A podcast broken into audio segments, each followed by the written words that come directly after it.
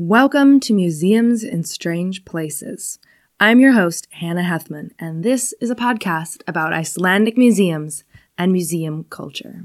Oh, I've done my share of falling, my feelings for the ground. And when the earth keeps calling, it's a stomach turning sound. And all my mistakes are on the right side of the.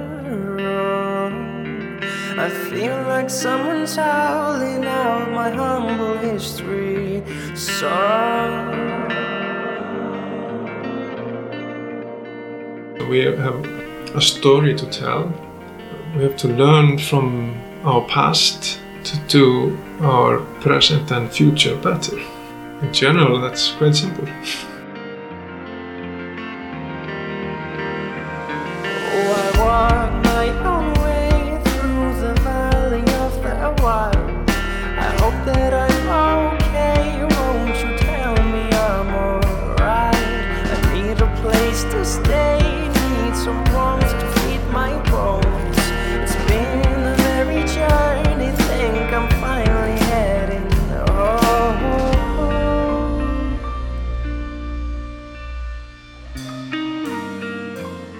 Reykjavik has a lot of museums, but most of them are relatively small.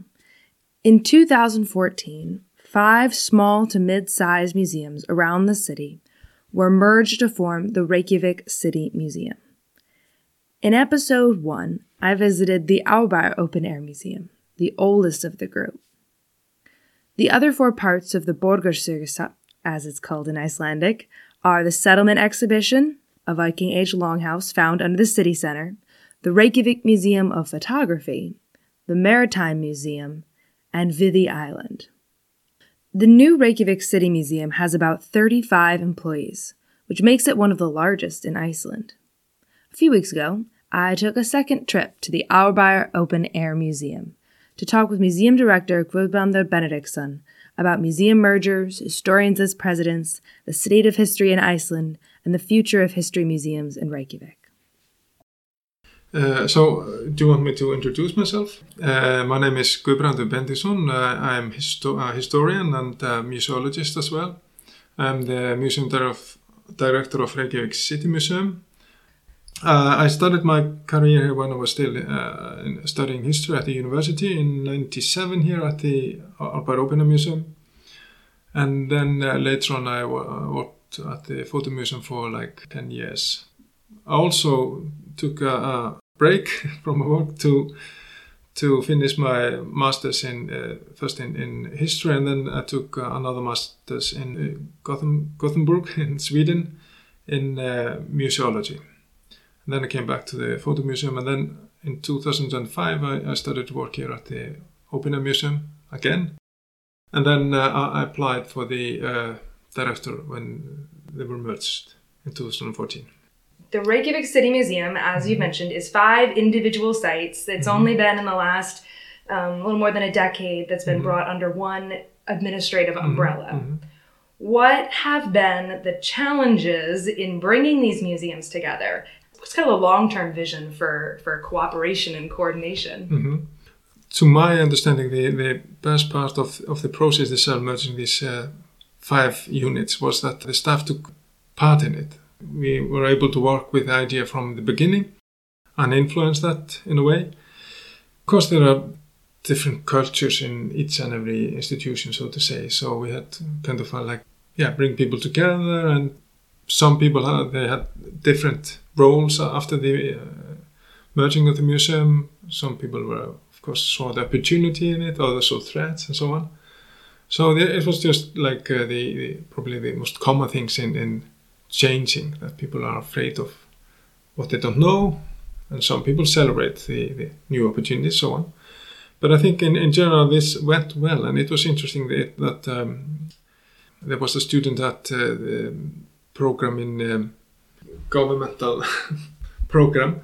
Uh, she did a study on, on the merging of the museum, so we were like lab rats through the whole process.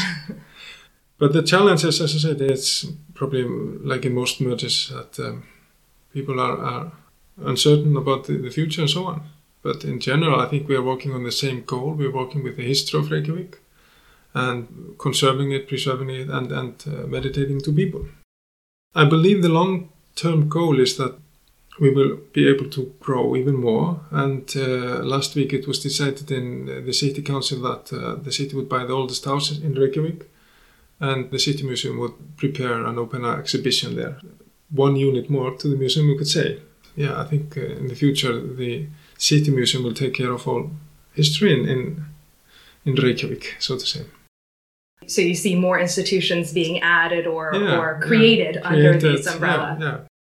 That's exactly the term. I see the City Museum as an umbrella, and that's what we did in our marketing strategy. Is that uh, in general, people they're not so concerned about the ownership of each and every destination they're going to or museum.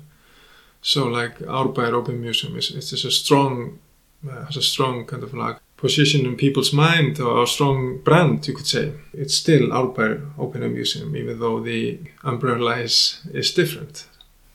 Do you think having these museums all together lets it compete a bit more with the uh, the bigger capital cities? Definitely. I mean, we're in an uh, Scandinavian network of uh, city museums, and I met my colleagues in Stockholm last uh, spring, and then I saw the institutions there almost the same, the size and in structure. So it was quite interesting to to see and learn about their operations. So definitely, I would I would describe us on the same level as as the city museums in the other uh, Scandinavian countries. In my conversation with Sig earlier Mhm. this month, hmm um, we talked about the two audience groups that Mhm. you are serving at these Mhm. museums. You have a small hyper-local population, Mm-hmm. and then you have coming up estimated 2 million Mhm. tourists this year. How do you balance the demands of these two groups? I know um, when Sig and I were talking, it kind of seems like the tourism wave is not so equally distributed among No. all the museums. No. We can mention these two examples of, uh, like you said, where the uh, number of tourists is, is not equally, as you say, Distributed, yeah. di- uh, distributed. Is uh, at the at the settlement exhibition, the we, probably ninety percent of the visitors they are foreign guests, but the number here in Árbær Open Museum probably sixty or seventy they are local people. So Part of it is the so-called distance decay theory in tourism that the more distance from the center you go, the fewer tourists. It's a little bit more difficult for uh, tourists to come here. They have to take the bus and even change. But on the other hand, the settlement exhibition is just in the city center and you drop down the hole to do it.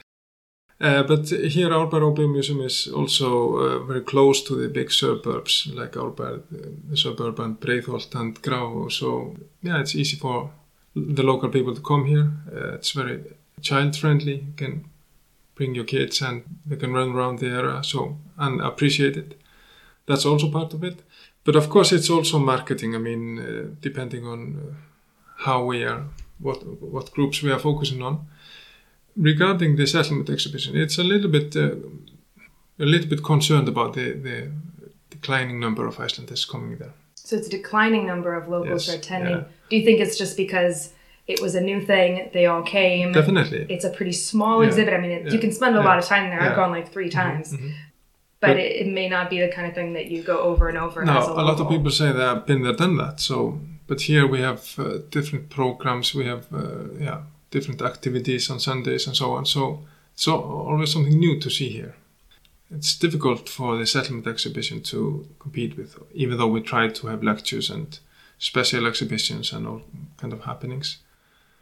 Um, how? What are the numbers at the Maritime Museum? I believe that one's down in near Grandi, right? Yeah, yeah. So it's in an area that's not quite as central as the settlement exhibition, No. which is I think under a hotel, Mhm. but it's still it's still lot, got a lot of foot traffic. yeah. It's in an area that caters to tourists. Well, I think it's uh, almost 50-50 percent. I would, yeah, I think I think- that was the number last year. But uh, it will be interesting to see uh, the next year when we'll open a new exhibition there. How do you think that having this kind of this enormous amount of tourists Mhm. um, at places like the settlement, but even trying to attract them here at the uh, um, open Mm-hmm. air museum, does this kind of pose challenges in, in picking which programs to put on? I think it overlaps a lot. To my understanding, I mean, museums being part of tourism, as I, I see it. It doesn't matter if the visitor is, is uh, from abroad or, or local. I mean, we have a history to tell and we try to make it interesting. We try to make a point. And of course, uh, we try to show integrity and authenticity. And that's also something that I believe is very important in tourism. I mean, people understand, they get a feeling if, if it's fake or real. And most of uh, museum visitors, I believe, they are looking for something that the local people could recommend. That's the overlap as I see it. How do you see the Reykjavik City Museum's role in this city changing or growing over the Mhm. next five to ten years? And you've already talked about uh, physical growth, getting yeah. bigger, but kind of the role it plays in Mhm. society and what people need from it. Mhm. One of our ma- goals uh, with, with the new museum, museum was to kind of have like influence on people's identity. And I believe, like with Árberg Open Museum, which is a collection of old houses, and we restored them and we take care of them and, and make them beautiful museum objects, so to say. And in that sense, we hope that uh, people understand and respect the history of houses, old houses, and just the architecture and, and the beauty of it. Yeah, sometimes we say that uh, Árbær Open, Museum is, is the home of uh, house conservation, which has been kind of like a, the attitude towards it has changed drastic, drastically in, in the last 20 years. So people respect much more than they did 20 years ago old houses in the, in the center of Reykjavik. Of course, we are those houses we have here, some of them have been moved from the center, but that's not the policy, our policy now, not at all, to get more houses from the uh, city center here to the museum. We'd rather see houses to have them restored at their original site in situ and, and get a, some kind of a respectful role there. As historian, I I'm always concerned about the questions why read history? What what good is that? Uh, so I, I think in general the, it goes the same for the museum. We have a story to tell. We have to learn from our past to do our present and future better. That's I mean in general that's quite simple. so I hope the museum uh, will be able to uh, contribute to, to that. Do you feel like appreciation and use and, and engagement with history is on the rise in Iceland at a good place? What are your kind of thoughts on that in, in the population? Yeah, I think people have uh, not a negative attitude towards uh, history. I mean, or, or learning history and understanding history. I mean, I hope at least, at least the people I talk to, they they see the importance of it. I mean, and then of course, like we have the the new president. He is um, historians. He is always talking like a historian, giving almost in every speech a, a small his, historic lecture, so to say we have to understand and, and learn about our past to to make the future better. I mean that's that's simple in my mind. Yeah. I know a lot of my colleagues, they, they know of me as the person who loves Iceland. So when when the new uh, president uh, with his the historian came, and they all are sending me the article iceland has a historian Yeah, and they're all very jealous so we we were really jealous in the history community what aspects of reykjavik's history get a disproportionate focus and what stories and histories deserve more attention than they're getting Well, I think, uh, for instance, in our case, we discussed this uh, a lot when we were in the process of merging the museums. Uh, we didn't see this as like institutional history or the political history would be our main focus, rather the history of, of the common people. Uh, here at the Open Air Museum, for example, we've been focusing a lot of children and children's history and also uh, women history. And then, of course, we have ideas about uh, working with minorities here in, in Iceland, for instance, immigrants like from Poland and so on. So, just not uh, to forget ourselves in mainstream history. I think that's uh, one of the major points. How have you seen the focus on history in general in uh, changing? Has there been more focus on the common people, or do people Yeah. still want to kind of? I guess in Iceland it's a little easier. There's not so much a royal history or anything like that to get No. distracted with. Not military history.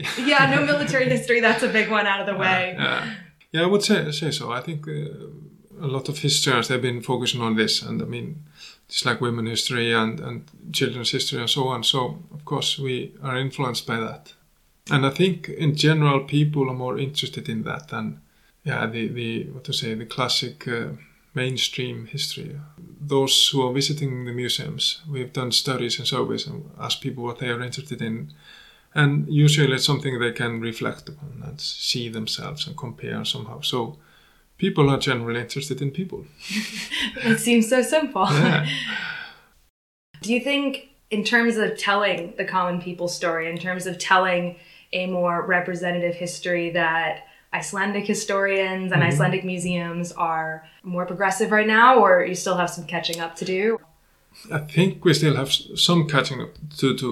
Uh, like most academics, for instance, in, in the field of museology, we are in close con- contact with Scandinavia. Uh, historians are, are that as well, so we get a lot of ideas from there. And actually now, this week, weekend, there will be a, a ICOM conference in uh, Sweden where they will fo- focus on, on uh, difficult issues in museums, and that's something ICOM, uh, the ICOM uh, communities in, in Scandinavia are working with uh, ICOM Germany as well, and I took part in preparing this conference. Unfortunately, I will not be able to join it. I mean, this is something that we Scandinavians have been thinking about a lot, and I, I guess, like in Sweden, and Denmark, they are more advanced than we are. I have to. I would. That's my feeling, at least. Do you think it's because they have more so-called difficult history, or because they've the consciousness is more aware of that difficult Yeah, history? yeah, Not so much that yeah, there's there's more of it. I think this they're just more advanced in, in many academic aspects. Yeah. But uh, I, I don't think the museum should tell that in the past everything was better. That's that's not Yeah. the, the idea.